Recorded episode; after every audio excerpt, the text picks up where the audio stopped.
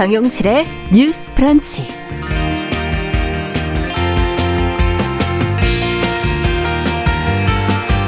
안녕하십니까 정용실입니다. 낙태죄가 폐지된 뒤로 국내 임신 중지약이 언제쯤 상용화될지 관심이 높아지고 있는데요. 어, 지난해 초부터 국내 한 제약사가 도입을 추진했습니다. 하지만 최근에 무산이 되면서 식약처 책임론이 제기되고 있는데요. 자, 왜 이런 지적이 나오는지, 그간 어떤 과정이 있었는지 상황을 좀 들여다보겠습니다.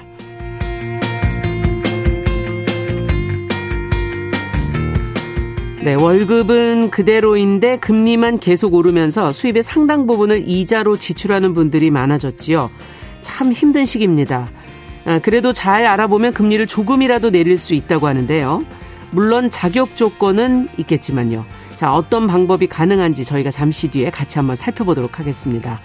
자, 12월 19일 월요일 정용실의 뉴스 브런치 문을 엽니다.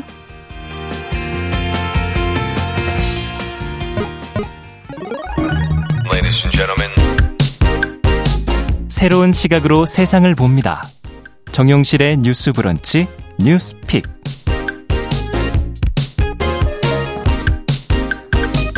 네, 정용실의 뉴스 브런치 항상 청취자 여러분들과 함께 프로그램 만들어가고 있습니다. 오늘도 유튜브 콩앱 그리고 KBS 라디오로 들으시면서 의견 보내주시기 바랍니다. 자, 뉴스픽으로 저희는 문을 열어보죠. 전혜원 우석대 개공 교수님 어서 오십시오. 안녕하세요. 전예현입니다. 네, 조으론 변호사님 어서 오십시오. 네, 안녕하세요. 조으론 변호사입니다. 네, 어, 오늘 첫 번째 뉴스는 그 이태원 참사 49제 날 어, 윤석열 대통령이 다른 행사에 참석한 것을 두고 지금 여야 간의 설전이 벌어지고 있습니다. 어떤 말들이 지금 오가고 있는지 이 문제를 또 어떻게 들여다봐야 될지 정 교수님께 먼저 좀 여쭤볼까요? 예, 지난 16일 이태원 참사 희생자 49제 날을 맞아서 오전에는 대한불교 조계정, 오후에는 어, 시민사회 단체 주제로 49제 행사가 열렸습니다. 네. 이날 오전에는요, 대한불교 조계종에서 서울 종로구에 있는 조계사 대웅전 앞에 특별 무대를 마련했고요. 네. 유족들이 동의한 희생자 영정 67위와 위패 78일을 모시고 전통 불교 의식으로 희생자들의 명복을 빌었는데요. 네. 유가족 150여 명, 스님, 일반 시도 600명이 참석한 것으로 전해지고 있습니다. 음. 그리고 이날 오후에는 이태원 참사가 발생했던 장소 인근이죠. 어, 그 인근에 마련된 지하철 6호선 녹사평역 광장에서 아. 희생자 추모 그리고 이태원 참사의 진상 규명, 책임자 처벌을 촉구하는 시민 문화제가 열렸습니다. 네. 그런데 이 49제가 열린 이 시각에 윤석열 대통령과 김건희 여사가 서울 안국역 인근 에서 열린 중소 소상공인 판촉 행사 윈 윈터 페스티벌 개막식에 참석했는데요. 네. 윤 대통령과 김 여사가 개막식에서 크리스마스 트리 점등 버튼을 누르고 또 행사장을 구경하는 중 술잔을 구입하기도 했습니다. 음. 이에 대해서 야권에서는 대통령이 49재를 외면했다고 비판의 목소리를 높였는데 네. 예를 들어서 민주당의 임오경 대변인은 이태원 참사 희생자 49제 현장에 정부 여당의 모습은 찾아볼 수 없었고 음. 대통령도 총리도 행정안전부 장관도 얼굴조차 비치지 않았다면서 12구 참사를 외면하고 있다 이렇게 지적을 했고요. 네. 류호정 정의당 대변인은 사람됨을 잊은 정치가 기막히다 이렇게 지적을 했는데요. 네. 희생자들의 부모, 가족, 친구, 애인은 슬픔으로 몸을 가누지 못하고 오열하는 있는데 대통령 부부는 말하자면 제가 말씀드린 행사에 참갔잖아요. 네. 대통령 부부가 웃는 모습을 지적을 하면서 대통령 부부의 한박 웃음에 어질하다 이렇게 비유를 했습니다. 하지만 국민의힘 일각에서는 대통령을 적극 옹호하는 목소리도 공개적으로 나오고 있는데요. 네. 예를 들어 김기현 의원이 18일 본인의 SNS를 통해서 민주당이 정치적 목적에 도달할 때까지 유가족을 앞세워 인면수심 정쟁 장사를 계속할 모양이다 이렇게 지적을 했었고요. 음. 대통령이 서울광장 분향소를 예전에 찾은 점 그리고 네. 종교마다 추모식에 참석해서 진심 어린 위로의 말씀을 올리면서 사과 표현을 했다 이렇게 주장을 하기도 했습니다. 또 전임 정부의 사례도 들었는데 김기현 의원은 문재인 전 대통령이 제2연평 해전과 천안함 사건 장병을 추모하는 서해 수호의 날 기념식을 모른 척했다라고 주장을 했고요. 네. 김대중 전 대통령은 서해 연평해적 연결식 날 월드컵을 보러 일본으로 날아갔다라고 지적을 하기도 했습니다. 네. 음, 49제 뭐 참석 여부까지는 뭐 일정이 있는 것이니까 뭐, 어, 다르게 볼 수 있지만 많은 국민들이 이제 슬픔에 빠져 있는 날에 이제 공개 행보를 웃는 얼굴로 했다는 부분에 의견이 지금 엇갈리는 것 같아요. 야권에서는 지금 비정하다 뭐 하는 의견도 나오고 있고 여권에서는 또 다른 의견을 내고 있는데 두 분께서는 어떻게 보십니까 이 문제를? 어, 일단 뭐 공개 행보는 할 수 있다라고 네. 생각을 합니다.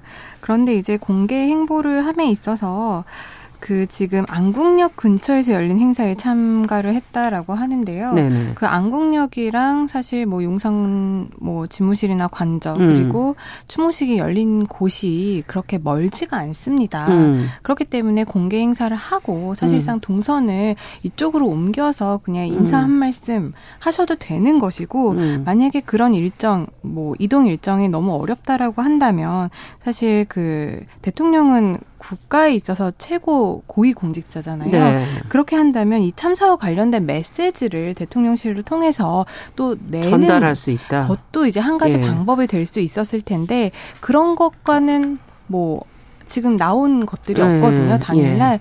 그런 거 없이 이렇게 공개 행보를 하면서 어떻게 보면 웃는 얼굴로 하고 있다 음. 보니 지금 아직도 많은 유족분들이 이에 대해서 굉장히 슬픔을 주체하지 못하시고 음. 또 국민들도 이 부분에 대해서 아직까지도 많은 아픔을 느끼고 있는 가운데 음. 그런 부분에 대한 많은 아쉬움이 남는 것 같습니다. 네. 정 교수님께서는 어떻게 보십니까? 네, 윤석열 대통령의 무신경 무공감이 정말 음. 답답합니다. 이게 음. 이태원 참사가 발생한 지 몇 년 지난 것도 아닌 49제였죠. 네. 정말 유가족들의 마음을 어루만지고 다시 한번 국민 앞에 정부가 국민의 생명과 안전을 책임지겠다는 메시지를 내놔도 모자랄 음. 판인데 굳이 말씀해 주셨듯이 인근 행사에 가서 웃는 모습 보이고 술잔을 사고 이래야 되는지 굉장히 음. 유감입니다. 이 논란을 예상하지 못했다면 대통령실이 굉장히 무능한 거고요. 알고도 그랬다면 비정하다는 비판을 피해가기가 너무나 어렵다고 생각이 음. 듭니다.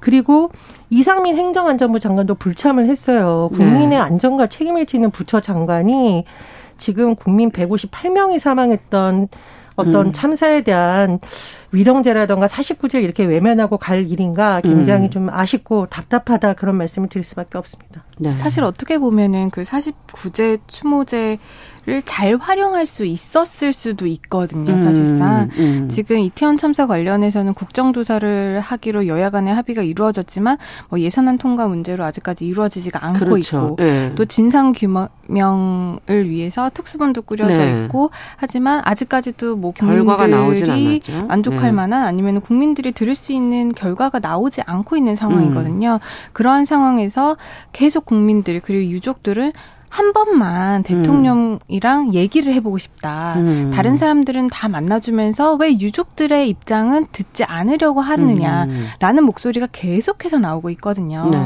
그러면은 그 49제 추모제를 좋은 기회로 삼아서 음. 어떻게 보면 유족들의 입장도 들어보고 또 유족들의 마음도 헤아리고 음. 나아가 국민들이 이 사건에 대해서 아직까지도 마음 아파하는 부분을 대통령이 한번 이렇게 좀 추스려주고 음. 보듬어주고 하셨 하셨으면 훨씬 더 좋은 기회로 삼을 수 있었을 텐데 그게 음. 굉장히 아쉬운 부분으로 남는 것 같습니다. 그렇군요.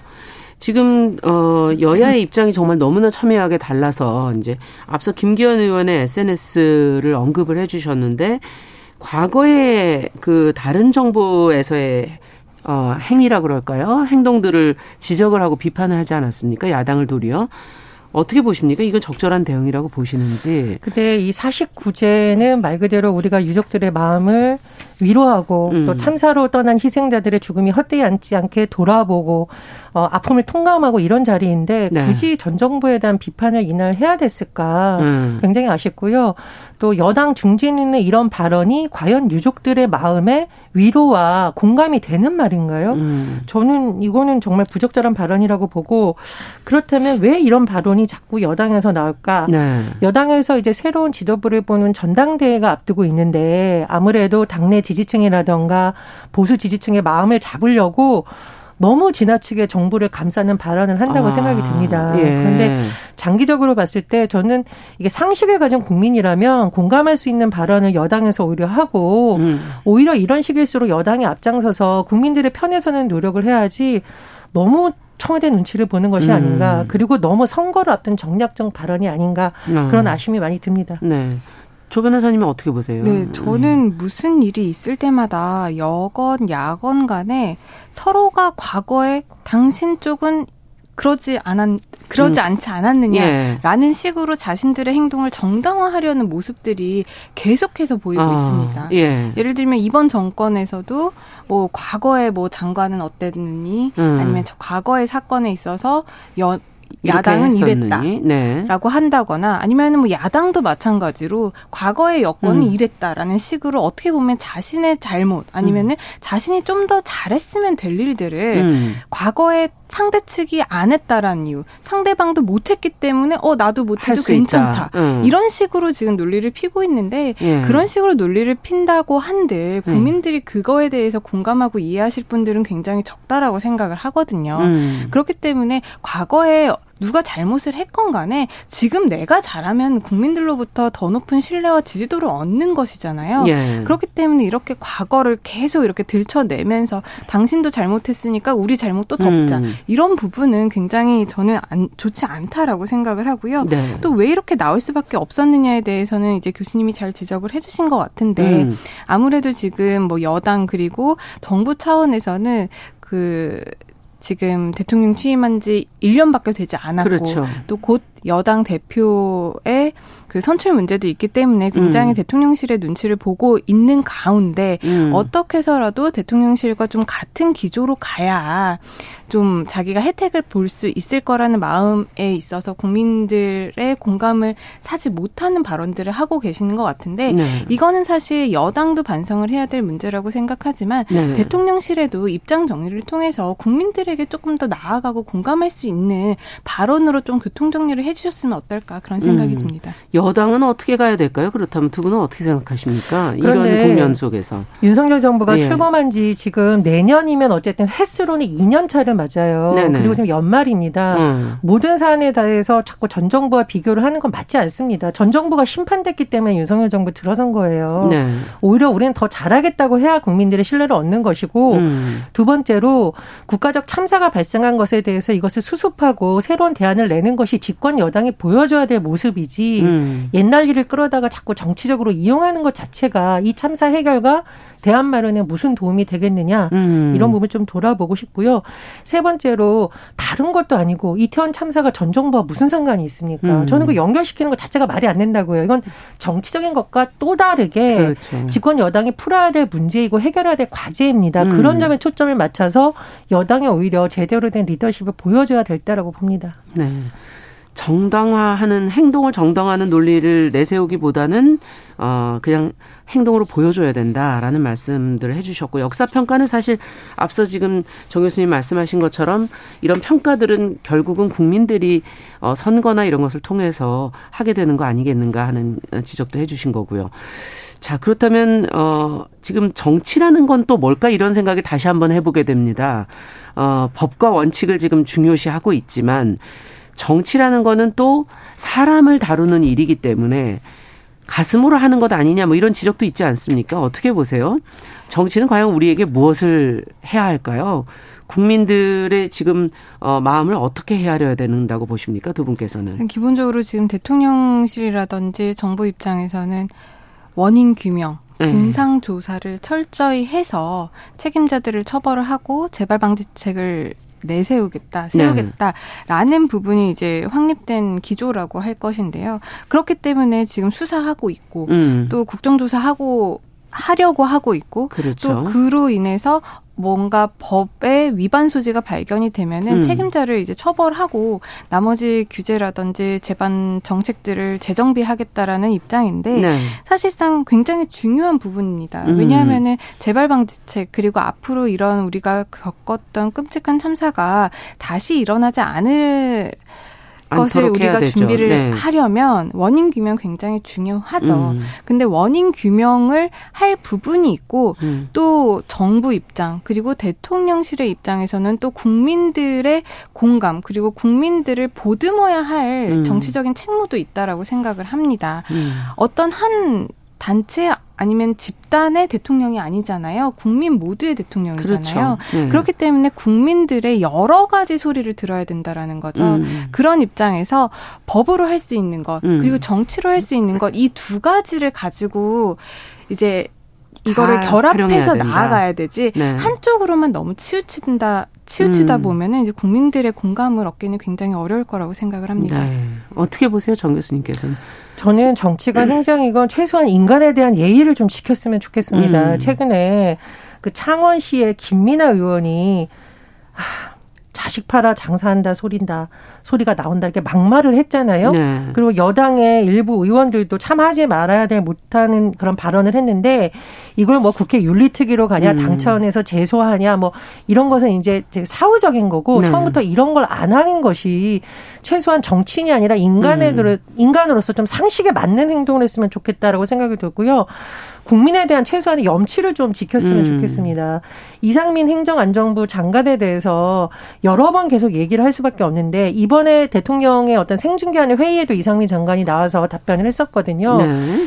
어, 아무리 정치적 입장이 다르다고 하더라도 국민의 안전과 책임을 지고 주무부처인 장관이고 여기에 대해서 유가족들이 파면이나 해임을 계속 요구한 장관을 네. 대통령이 뭔가 이렇게 감싸는 듯한 모습을 음. 보이는 것도 저는 맞지 않다고 생각을 하고요. 그렇죠. 이제라도 유가족들에 대한 2차 가해 멈추고 음. 유가족들의 요구 정부 여당이 들어야 된다고 생각합니다. 네. 자, 앞으로 또 어떤 행동의 변화, 뭐 정책의 어, 태도의 변화가 있을지 좀 더 지켜보도록 하겠습니다. 자, 두 번째 뉴스로 가보도록 하죠. 임신 중전략. 앞서 제가 이제 오프닝에서 말씀드렸던 임신 중전략 국내 도입에 대한 관심이 전보다 지금 높아지고 있는데 무산이 됐다는 소식이 들리고 있어요. 어, 무엇이 문제이고 또 이에 대해서 어떤 목소리, 어떤 반응들이 국민적으로 나오고 있는지 그 내용을 좀 관련 내용을 조 변호사님께 좀 정리를 부탁드릴게요. 네, 2019년에 헌법재판소가 낙 태죄 처벌 규정, 형법 규정에 대해서 헌법 불합치를 선고를 했습니다. 네. 그러면서 2020년 말까지 음. 입법 개정을 하라라고 주문을 내렸는데요. 아직까지도 구체적인 입법이 이루어지지 않으면서 네. 임신 중지 의약품 거래라든지 아니면 임신 중절 수술과 같은 것들은 여전히 불법이나 아니면 모호한 경계에 놓여져 있는 것이 현실입니다. 네.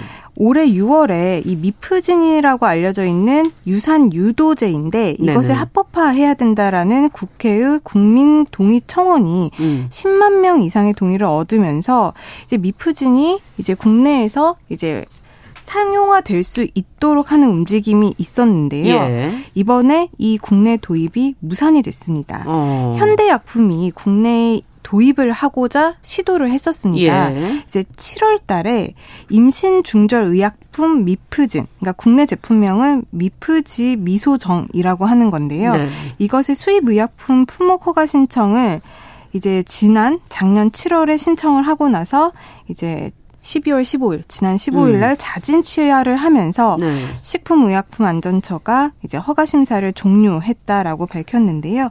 식약처는 이제 신약 심사 기준에 따라서 미프지 미소에 대한 안전성, 유효성, 품질 자료 등을 이제 검토를 하다가 음. 현대약품 측에서 제출하지 않은 자료와 미흡한 자료가 있기 때문에 자료 보완을 요청을 해서 현대약품이 이 자료를 갖추려고 준비를 하다 보니까 시간이 소요가 되잖아요. 그렇죠. 그래서 제출 기한을 2회 연장을 했는데 네. 최종적으로는 일부 자료가 기한 내 제출이 어렵다라고 판, 판단을 했고 음. 품목 허가 신청을 현대약품이 자진 취하했다고 식약처가 설명을 했습니다. 아.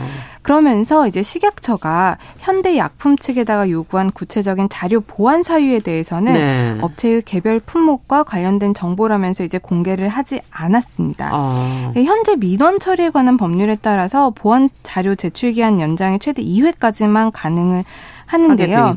이때 네. 해당 업체가 이제 자료를 준비하는데 소요되는 기간이 이제 법정 민원 처리 기간에 산입되지 않, 않는 것인데 이 기간이 너무 이제 늘어지고 있다 보니까 음. 현대약품 측에서는 잦은 철회를 한 것으로 지금 보이고 있습니다. 네. 이에 대해서 국내 여론은 별로 좋지 않습니다. 사실상 음. 2019년도에 헌법재판소가 헌법 불합치를 선고를 하고 이 부분에 대해서 뭐 계속 구체적인 입법이 그렇죠. 논의가 되고 있지 않은 가운데 네. 그 식약처에서 이제 미프진이라는 임신 중절 약품을 도입하겠다, 음. 심사하겠다라는 것이 알려지면서 국민들이 많은 희망을 가지고 보고 있었는데 음. 이번에 현대약품이 계속 이제 어떻게 보면은 자료 준비를 하다가 그 도입이 어떻게 무산이 돼버리니까 음. 이제 여러 단체에서는 여성들의 건강권 음. 그리고 이렇게 구체적으로 입법이 되지 않은 음. 그런 부분들을 여전히 많이 비판을 하고 있는 상황입니다. 네. 지금 뭐 근원적으로 문제를 찾아 들어가자면 이제 2019년에 지금 헌법 불합치 판결이 난 이후에 이제 그러면 제대로 된 입법을 해야 되는데 안 하고 지금 계속 시간을 끌고 있는 상황인 것도 문제이지만 어 어쨌든 이렇게 국민 동원 동의 청원을 해 가지고 국회에 어된 내용도 어 지금 식약처에서 어 이것을 허가 신청을 어 시간을 계속 끌다가 결국은 어, 이 회사에서 자진 취하는 형태로 지금 문제가 끝난 게 아닙니까? 두 분께서는 어떻게 보십니까? 이 상황을. 일단은 미프진의 국내 도입을 계속 못하게 하면 아무도 이 미프진을 그럼 먹지 못하냐. 예. 현실적으로 그렇지 않다라는 것은 언론 보도를 통해서 많이 나왔죠. 그러면 오히려 이제 그 불법이 되는 그렇습니다. 거죠. 불법적으로 인터넷 사이트를 통해서 뭐 해외에서 직구를 하거나 예. 혹은 심지어 미프진이라고 알려진 가짜 약을 먹어가지고 부작용이 속출하고 있다라는 얘기가 나오고 있습니다. 음. 그렇다면 정부에서는 왜 사람들이 이 이야기를 필요로 하는지 예. 그리고 말씀해 주시듯이 대체 입법이 제대로 되지 않은 상황에서 여성들의 건강권이라든가 이런 걸 중심으로 적극적인 논의를 해야지 음. 이렇게 하다 보니까 시민단체 일각에서는 식약처가 고의적으로 지연시키는 거 아니냐라는 음. 의혹을 제기하고 있고요. 중요한 것은 지금 건강 사회를 위한 약사회를 비롯한 시민단체에서 주장하는 거는 그럼 식약처에서 대안을 내라는 겁니다. 네. 아, 현실적으로 내라. 이렇게 통용이 되고 있는데 문제가 많으니 그럼 다른 내안을 내야지 계속 심사만 지연시키는 것이 과연 정부의 음. 입장인가라고 음. 묻고 있거든요. 예. 그 부분에 좀 방점을 두고 싶습니다. 저는 식약처가 어떻게 보면은 심사를 하기 위해서 계속 자료 보완 제출 요구를 하는 거잖아요. 네. 근데 그 부분도 이제 어떻게 보면은 이제 미룬다는 측면에서는 무리가 있어 보이기는 하지만 그것보다는 좀 더 앞단에서의 우리가 좀 생각해 볼 문제가 있다라고 음, 생각을 합니다. 어떤 부분일까요? 사실상 식약처에서 이 약품을 통과를 시킨다고 해도 예. 이 약을 누가 그러니까 과연 이게 약사가 처방을 할 수 있는 문제인 건지 음. 아니면 의사의 처방이 있어야 되는 문제인 건지. 건지 약국에서 그냥 쉽게 구입할 수 있는 약품이 되는 건지 음. 이런 부분에 대한 구체적인 가이드라인이 없거든요. 음. 이건 누가 결정을 하는 건가요? 법으로 일단 규정이 돼야 되고 예. 법에 의해서 시행령에 따라서 이런 가이드라인이 지침이 마련이 돼야 되는 겁니다. 예. 그런데 그런 것이 이루어지지 않은 상황에서는 사실상 뭐 보건복지부라든지 식약처에서도 먼저 움직이다 보면은 나중에 만들어진 법과 충돌이 될 위험도 발생을 하는 겁니다. 네. 현재 우리가 낙태죄가 형법에서는 없어졌지만 예. 여전히 모자보건법에 보면은 임신 중절에 관한 기준이 있고요. 예. 그 기준에는 뭐 임신 몇 주까지 어떠한 사유 다섯 가지 정도의 사유에 음. 의해서만 지금 임신 중절이 가능하도록 되어 있는데 그 법은 바뀌지 않았다는 말씀이시군요. 개정이 되지 않고 있습니다. 모자보건법이 네. 예. 그렇기 때문에 여러 가지 부분이 모호한 상황에 상황에서 이 약만 들여온다고 해서 아. 과연 여러 가지 논란들이 잠재워질지가 사실상 미지수이기 때문에 네. 이것은 국회에다가 헌법재판소가 말했잖아요. 2020년 12월 말까지 입법 개정하라고. 음. 근데 그 음. 부분을 하지 않은 부분에 대해서 저는 일차적으로 입법부에다가 좀 책임을 물어야 될 것 같고요. 네. 또 하나는 사실 이 미프진이라는 약물이 우리나라에서 이렇게 엄격한 심사를 해야 되는 약품은 저는 아니라고 생각을 합니다. 아, 왜냐하면 그렇죠? 사실상 예. 우리보다 더욱더 엄격한 약품에 대해서 심사 기준을 가지고 있는 유럽이라든지 예. 캐나다라든지 이런 굉장히 많은 나라에서 이 약품 성분에 대해서 옛날부터 20년 넘게 30년 넘게 임상이 끝난 되고 건가요? 임상이 예. 끝났다라는 그런 연구 결과들이 있어서 굉장히 상용화되고 있고요. 아. 국제보건기구나 이런 곳에서도 필수 의약품으로 지금 지정을 하고 있기 때문에 네. 식약처에서 심사를 늦는 것만 우리가 왜 이럴까라고 보지 말고요. 입법이 어느 정도 보완이 되어야 음. 이런 문제가 순차적으로 풀리지 않을까. 그런 점을 우리가 좀 더 주목해봐야 되지 않을까 싶습니다. 네, 뉴스픽 잠시 후에 계속 이어가겠습니다. 11시 30분부터 일부 지역은 해당 지역 방송 보내드립니다. 여러분은 지금 KBS 1라디오 정용실의 뉴스 브런치와 함께하고 계십니다.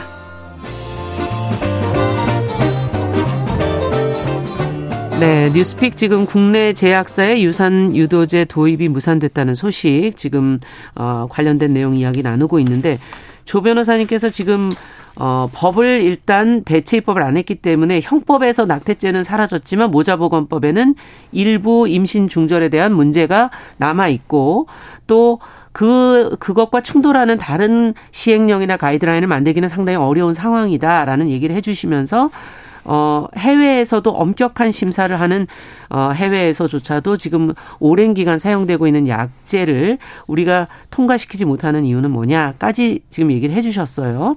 조금 더 얘기를 정리를 해 주시죠. 네, 좀 더 정리를 해서 말씀을 드리면 지금 낙태죄는 없어졌죠. 네. 그런데 낙태가 무제한적으로 지금 허용되는 건 아닙니다.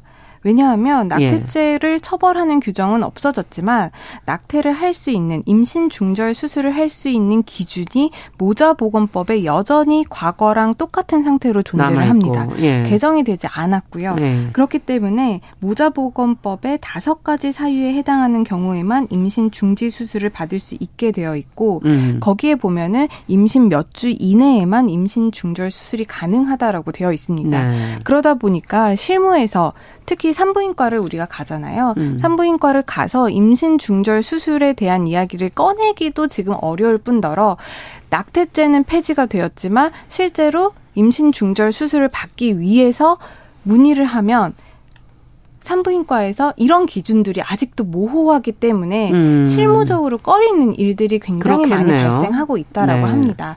그렇기 때문에 어떻게 보면 대체 입법을 만들어야 되고 이 약품과 관련해서도 수술이 아닌 약품으로도 임신 중절이 이루어지기 위해서 이 미프진이라는 것을 도입을 해서 조금 더 여성들의 건강권이라든지 사생활이라든지 음. 이런 부분에서 조금 더 부합하는 음. 약품을 도입하자라는 움직임이 있었는데 이 약품 제품 자체의 어떤 의약품의 안정성에 대해서는 그게 식약처가 관여하는 거죠. 그때 네. 그렇죠. 그런데 사실상 이 부분에 대해서는 여러 나라에서 이미 이 안전성이라든지 음. 그리고 또 이 임상 실험과 관련해서는 여러 가지 승인이 났기 때문에 사용이 되고 있는 것인데 음. 만약에 우리나라에서 식약처에서 이 약품을 통과시켰다라고 해도 음. 입법이 제대로 만들어지지 않 않는다고 한다면 지금 낙태죄는 폐지되었지만 낙태를 현실적으로 할 수 없는 것처럼 예. 약품은 도입이 되었지만 약품을 누구에 의해서 처방을 받아서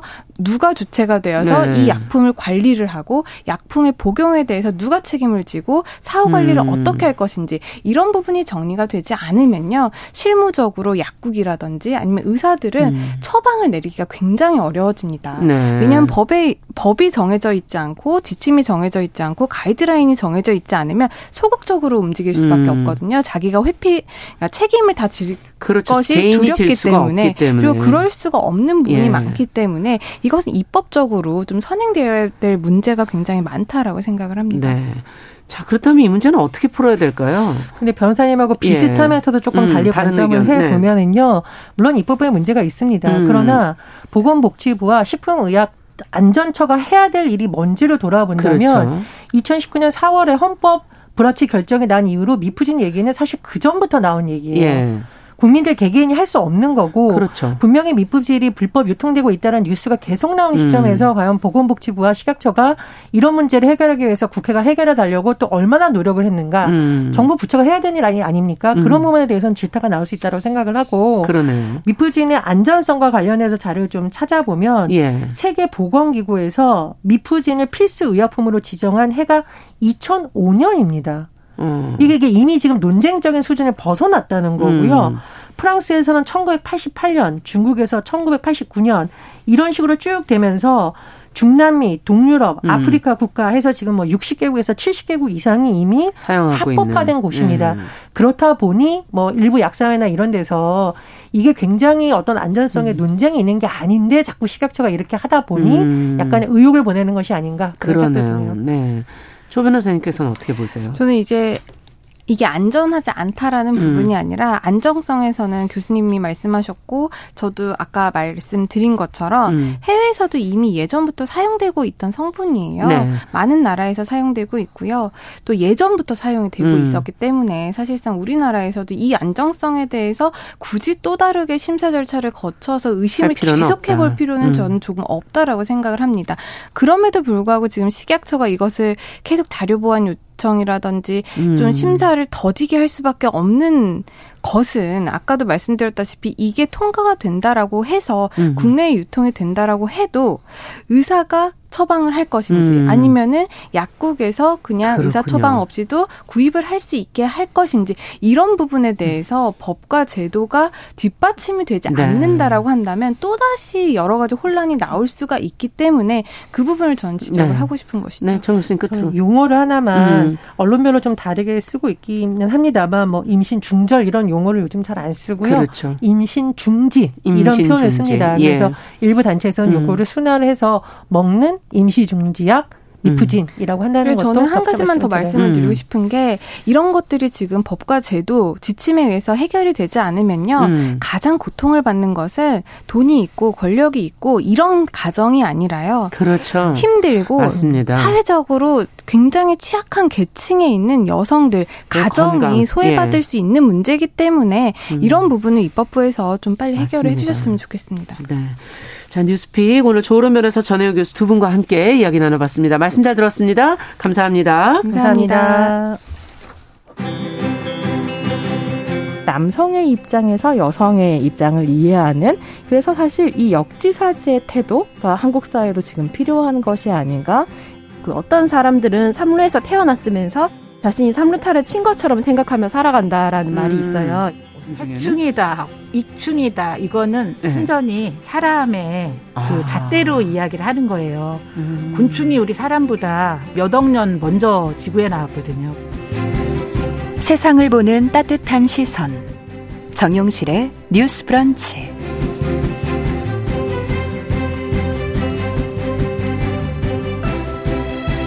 네, 정용실의 뉴스 브런치 듣고 계신 지금 시각 11시 37분입니다.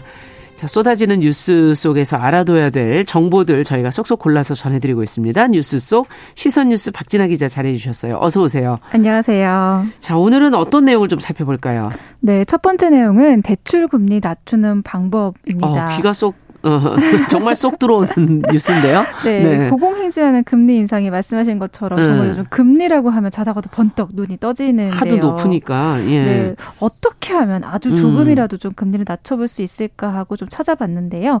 첫 번째는 주택담보대출 대환입니다. 대환. 네, 네. 정책 금융 상품들을 좀 시간 되실 때 한번 쭉 체크해 보시는 것 아, 추천드리는데요. 예.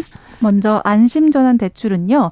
변동금리, 준고정금리, 그 주택담보대출을 최저 연 3.7%의 금리로요.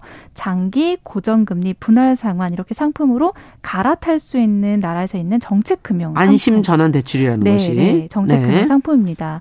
좀 세부적으로 보면 소득 6천만 원 이하이면서 동시에 만 39세 이하인 청년층은요. 만기 10년 기준으로 3.7%, 아. 15년은 3.8%, 20년은 3.85%, 30년은 3.9%의 금리를 적용받을 수 있습니다. 네. 물론 개인의 상황에 따라 조금씩 다를 수 있고요. 은행마다 조금씩은 다를 수 있다는 점은 참고해 주셔야 되고요. 또 청년층 조건에 해당하지 않는 차주가 있을 수 그렇죠. 있잖아요. 예. 그런 분들은 만기 10년 기준 3.8%, 15년 3.9%, 20년 3.95%, 30년 4% 금리가 적용이 됩니다. 음. 근데 이 안심전환 지출을 받기 위해서는 몇 가지 조건을 조금 만족을 해야 되는데요. 네. 일단 부부 합산, 뭐 미혼인 경우라면 단독이겠지만 부부 합산 기준으로 소득이 최대 1억 원 이하여야 되고요. 네. 또 1주택자 혹은 무주택자여야 됩니다. 네. 주택 가격은 신청일 기준으로 6억 원 이내여야 하고 음. 또 주택 가격의 경우는 국민은행 시세 그리고 한국부동산원 시세에 현실화 적용된 공시가, 감정평가 이 순으로 음. 검토를 한다고 합니다. 네. 참고로 주거용 오피스텔 같은 경우는 안심 전환 대출이 불가능하기 때문에 이건 또 안 된다는 점 기억하셔야 되고요. 예. 이 외에도 정책 상품이라고 하면 보통 보금자리론, 보금자리론, 네, 또 적격 대출 어. 그리고 디딤돌 대출 이런 것들을 많이 이제 활용하고 있거든요. 이거는 어느 정도 돼요 이자가 금리가? 비슷한 조건이긴 하지만요. 이 조건 상세 조건이 조금씩 다르다고 합니다. 그리고 음. 그 시에서 서울시나 이런 경기도나 그런 지자체. 시나 지자체에서 하는 것들도 있기 때문에 시간이 되실 때 조금이라도 가능할 수 있다면 1, 2%라도 낮출 수 있다면 한번 찾아보시면 될 것 같고요. 네. 이 상품별의 자격 요건은 주택금융공사 홈페이지에서 또 확인하실 수 있기 때문에 주택금융공사 홈페이지 네, 여기서 네. 체크하실 수 있습니다. 네, 안심 전환 대출 위주로 지금 얘기해 주시면서 정책 금융 상품인 보금자리론, 적격 대출, 디딤돌 대출 이런 것도 있다는 걸 지금 네. 얘기를 해 주셨는데 안심 전환 대출에 지금 어, 내용을 보니까 조건이 충족이 네. 안 되면 안 되니까 네. 그게 제일 중요하네요. 확인하셔야 될 부분으로는. 맞습니다. 네. 자, 또 다른 방법이 더 있을까요? 지금 안심전환 대출 같은 정책 금융 상품 얘기를 해 주셨는데. 네, 혹시나 뭐 직장인이시라면요, 음. 사내 근로복지 기금이 있다면 네. 이 부분도 한번 살펴보면 좋습니다. 어. 사내 근로복지 기금은 사업주가 이익의 일부를 출연해서 노동자 복지에 사용하는 제도라, 제도인 건데요. 예. 회사에 따라서 이 제도를 운영하는 회사들이 있습니다. 그래서 어, 우리 회사가 이런 게 있는지 한번 체크해 보시면 좋고요. 이 한도 자체는 물론 금융권 대출에 비해서는 상대적으로 조금 낮 낮긴 하지만 음. 주택담보대출이든 전세대출이든 생활비대출이든 뭐 조금 회사마다 차이는 있지만 그래도 지금 은행권보다는 1, 2% 정도 더 낮은 수준이기 어. 때문에 충분히 활용해 볼 만합니다. 네. 만약에 회사 차원에서 이런 게 마련되어 있지 않다라고 하면 혹시 회사가 속한 재단도 한번 살펴보실 필요가 재단. 있는데 네. 네. 이 재단에서 대출을 지원하는 제도도 있습니다. 그래서 대표적으로는 한국 언론진흥재단의 언론인 금고 대출이라고 있거든요. 어. 그런 것처럼 우리 회사가 어떠한 재단에 속해 있는지 그러면 그 재단에서 협회나 재단이나 네네. 이런 데를 좀 찾아보셔야 되겠군요. 맞습니다. 그러면 예. 시중 그 은행권보다는 조금 더 저렴하게 하실 수 있기 때문에 가장 저렴한 건 그러니까 회사 사내에 있는 복지기금 같은 데서 대출을 해주는 게 네, 지금 가장 싸다. 지금. 아무래도 저렴할 수 음, 있습니다. 그걸 먼저 확인해 보시고 그리고 그 회사가 속한 단체, 재단이나, 협회. 재단이나 협회에서 운영하고 있는 대출이 있는지도 네. 확인을 해보시고, 네. 그래도 안 되면 정책 금융 상품을 네. 조건이 맞는지도 네, 확인해 보시고, 좋을 것 같습니다. 네, 어쨌든 좋은 정보인 것 같아요. 자칫 놓치기 쉬운 그런 네. 정보들도 챙겨주셨어요. 네. 자, 다음 소식도 가보죠. 네, 다음은 이름이 좀 귀엽습니다. 똑똑 겨울철 자동차 노크 캠페인인 건데요. 이건 무슨 말이에요? 네, 말 그대로 똑똑 자동차를 예. 똑똑 한번 쳐보는 거예요. 예. 그게 뭐냐면 요즘 너무 추운 날씨잖아요. 예. 이렇게 추울 때 탁, 탁 차를 타서 시동을 걸려고 하는데 어서 이렇게 이상한 소리가 들리는 경우들이 있어요. 음. 그래서 119에 신고하거나 급하게 카센터 가시는 분들이 있는데요. 예. 이게 길고양이들이 너무 추운 나머지 차 보닛 안에 본닛 안에 들어가서 있다가 네 맞아요. 나오질 못하는 것도 있어요? 네, 네, 맞습니다. 어떻게 들어갔죠, 그 안에를? 잘 많이 들어갈 수가 있나 네, 보죠? 네, 네. 어머. 그래서 이제 이런 캠페인을 이제 음. 하고 있는 건데 실제로 이건 관련 사고가 매년 많이 일어나고 있는데 많은 운전자들이 모르고 계신 상황입니다. 어, 어느 정도 나오는데요? 그 사건들이? 네, 일단 최근 3년 음. 동안 겨울철 자동차 엔진룸에 들어가 고양이 고, 들어간 고양이 관련 전국 소방 출동 건수는요. 매년 120여 건을 웃돕니다. 그렇군요. 이게 매년이라고 하면 사실 1년이지만 사실상 겨울철에 겨울에 한정됐죠. 네, 네한 3, 4 개월이잖아요. 맞습니다. 그렇기 때문에 이게 굉장히 자, 아. 짧은 기간 동안 일어난다고 볼 수가 있는데요. 이 겨울만 되면 자동차 보닛 속 엔진룸에 들어가서 고양이를 꺼내달라는 신고가 아. 실제로 속출하고 있습니다. 그래서 이렇게 요즘 같이 너무나 추울 때는 시동 정말 그렇죠. 가 있을 데가 없으니까 길고양이들이. 네, 그래서 음. 정말로 귀여운 캠페인 이름이죠. 똑똑. 네, 똑똑하는 거를 한번 생각해 보시면 어디를 되고요. 똑똑해요?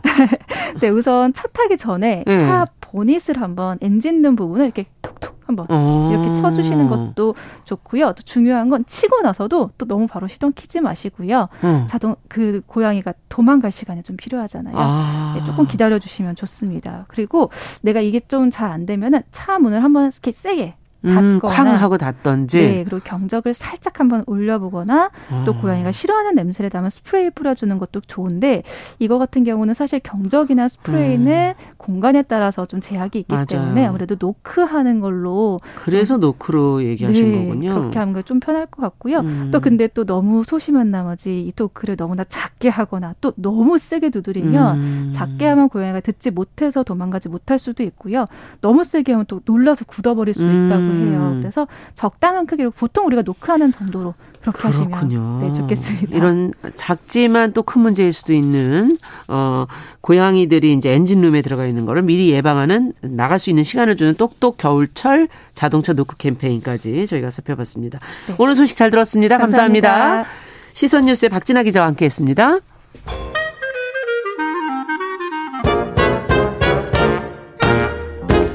모두가 행복한 미래 정용실의 뉴스 브런치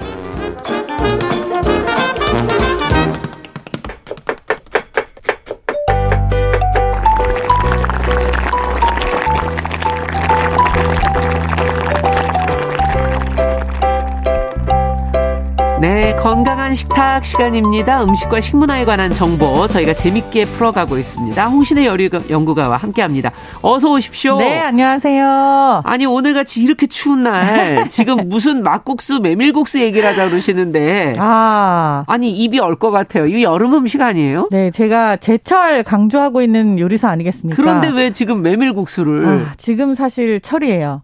이게 무슨 어. 소리냐면 제가 얼마 전에 그 조치원 쪽, 그러니까 세종시 음.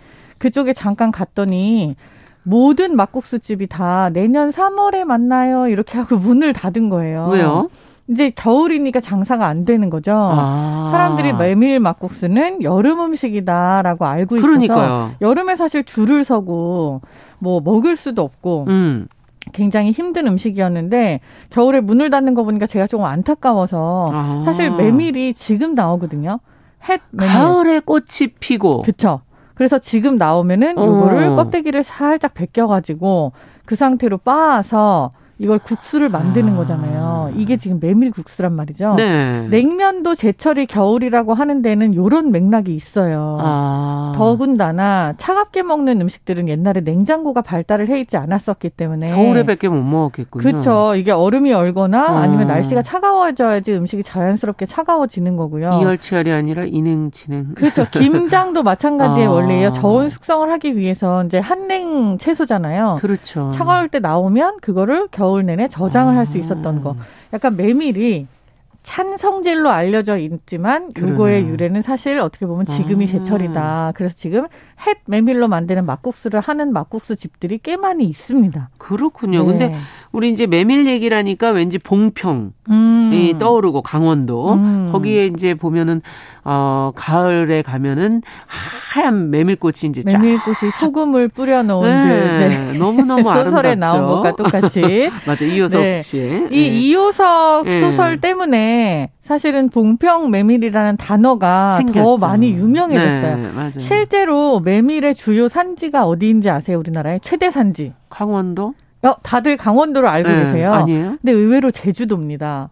제주도? 네, 제주도가 정말 메밀의 전 처음 듣는데 오늘. 예. 아, 정말 처음 들으세요? 네, 정말 처음 듣는데. 제주도 가면은 몸국 있잖아요. 네. 그 안에 메밀 가루를 풀어 넣죠. 아. 제주도에서는 메밀 떡도 부쳐 먹고 음. 그리고 왜 우리가 아는 그그 그 팥이 이렇게 지금 조롱조롱 붙어 있는 그 오, 메기떡 오메기떡. 네. 네. 그게 이제 그 차조 조로 만든다고 알려져 네. 있지만 그거의 원래 원형은 술떡이거든요. 음. 그것도 메밀가루로 반죽을 해서 구멍떡을 내는 경우들이 있어요. 아. 약간 이런 식으로 메밀로 만든 그렇군요. 음식이 제주도에 굉장히 많고 근데 되게 재미있는 게 제주도에 가면 봉평 메밀 막국수 집들이 굉장히 많이 봉평이 거기가 있어요. 네. 봉평이. 근데 이제 실제로 네. 그 집이 네. 봉평에서 메밀을 갖다 쓰는지 제주도가 메밀이 많으니까 제주도 메밀로 쓰는지 그걸 확인할 바가 없다는 거죠. 그러네요. 너무 웃기네요. 근데 이름이 가끔 저희가 다른 지역 갔는데 그 다른 지역 이름 돼 있는데 네. 좀 당황스럽긴 해요. 네, 홍콩에 가면 뭐 서울 반점 이렇게 있는 거죠.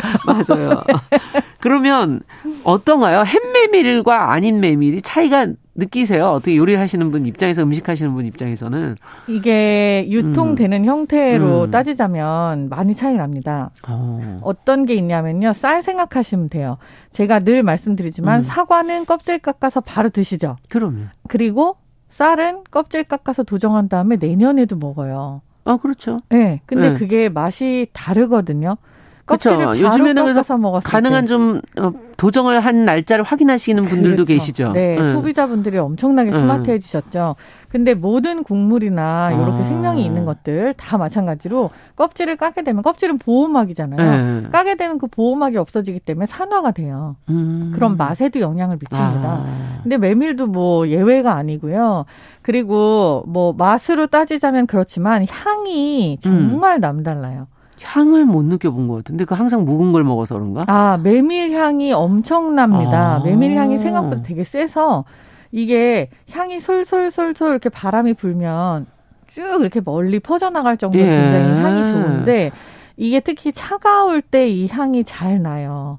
차가울 때. 네, 그렇기 때문에 메밀 차게 먹는 거군요. 그래서. 그렇죠. 네, 냉면이라든지 이런 것들 다 차가울 음. 때 향이 굉장히 잘 난다. 그렇군요. 그래서 입안에 딱 먹으면은 뭔가 이렇게 음. 차가운데 쎄한 느낌이 입안에 싹 아. 감돌다가 코끝으로 찡하게 뭐 올라오거든요. 올라오는? 그게 메밀 아, 향이에요. 그렇군요. 약간 고소하면서도 살짝 예. 툭 치는 것 같은 그런 느낌. 톡 치는 그런 네. 느낌이 있다. 그게 메밀 향입니다. 아.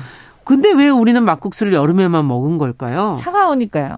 더우니까요. 어, 더우니까 그때가 좋아서. 여름에 아이스크림 네. 먹는 거랑 똑같은 거죠. 어. 네. 그리고 어떻게 보면은 그 메밀 자체에 찬 성질이 있기 때문에 여름 음식으로도 아주 좋아요. 좋다. 이게 뭐 어. 체온을 내리고 음. 유지시켜 주는데 굉장히 좋다고 하잖아요. 예. 그래서 여름에 먹어도 좋지만 기왕 지금 햇 메밀이 나오고 나오고 있으니 놓치지 마시라. 지금 햅쌀도 완전 맛있어요. 아무 그럼요. 밥집이나 들어가서 다 맞아, 공깃밥을 맞아. 시키면은 지금은 다 햅쌀이에요. 예. 지금 만생종까지 다 수확을 끝냈기 때문에 아. 밥밥 자체가 엄청나게 맛있을 때거든요.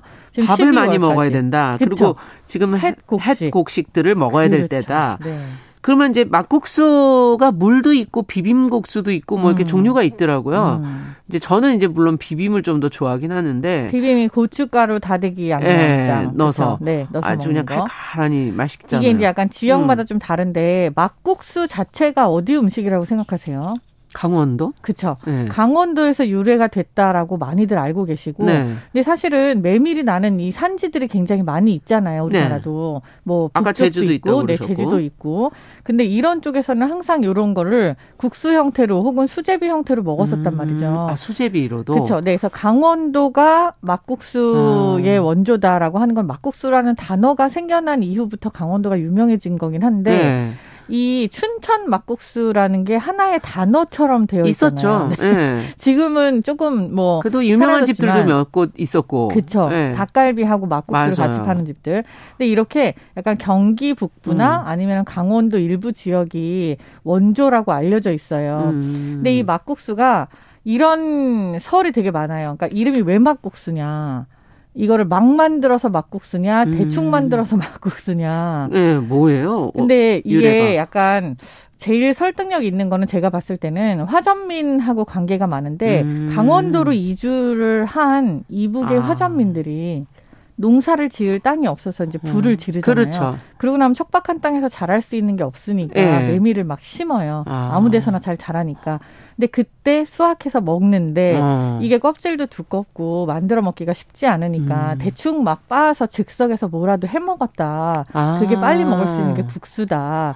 그래서 이게 막국수라는 아. 이름이 되었다라는 얘기가 제일 유력한 설득력이 있다. 네. 예.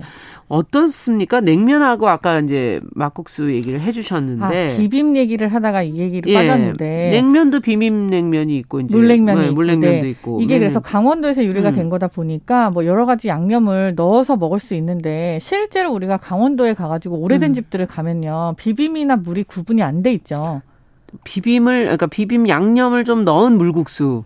그쵸? 형태로 네 맞아요. 주죠. 물반 네. 양념 반이 돼 있죠. 혹은 네. 물을 따로 주고 양념을 조금 얹어 주던지 그렇죠, 그렇죠. 뭐둘 다 따로 주던지 하는 형태로 돼 음. 있어요. 음. 그래서 메밀국수를 잘 먹는 방법은 사실 양념을 많이 하지 않고 메밀 향을 그대로 느낄 아. 수 있는 거지만 어떻게 보면 양념을 넣었을 때 또 매력이 생기잖아요. 맛있잖아요. 예. 그리고 또 물을 부었을 때 또 매력이 있어요. 음. 그래서 요 두 가지를 같이 먹는 게 경계가 음. 없는 게 원래 막국수다. 음. 근데 요즘에는 더 유행하는 게 사실 들기름이라든지 아. 참기름이라든지 그렇죠. 뭐 이런 거를 넣어서 좀 네. 비빔이지만 뭔가 산뜻하게 간장 음. 막국수 같은 거 맞아요. 이런 것들도 유행하는 것도 괜찮겠네요. 그렇죠. 서울 지역, 경기 지역에서 조금 어, 더 많이 음. 환호를 받고 있는 것 같아요. 아니 메밀로 국수 말고는 해 먹을 게 없나요?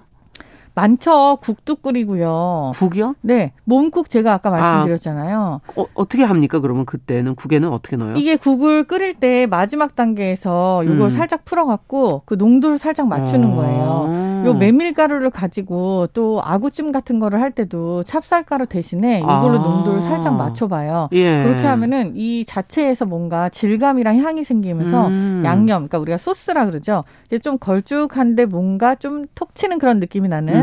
색깔은 이제 그 가루의 색깔에 따라서 약간 다릅니다. 메밀이 원래 무슨 색깔인지 아세요?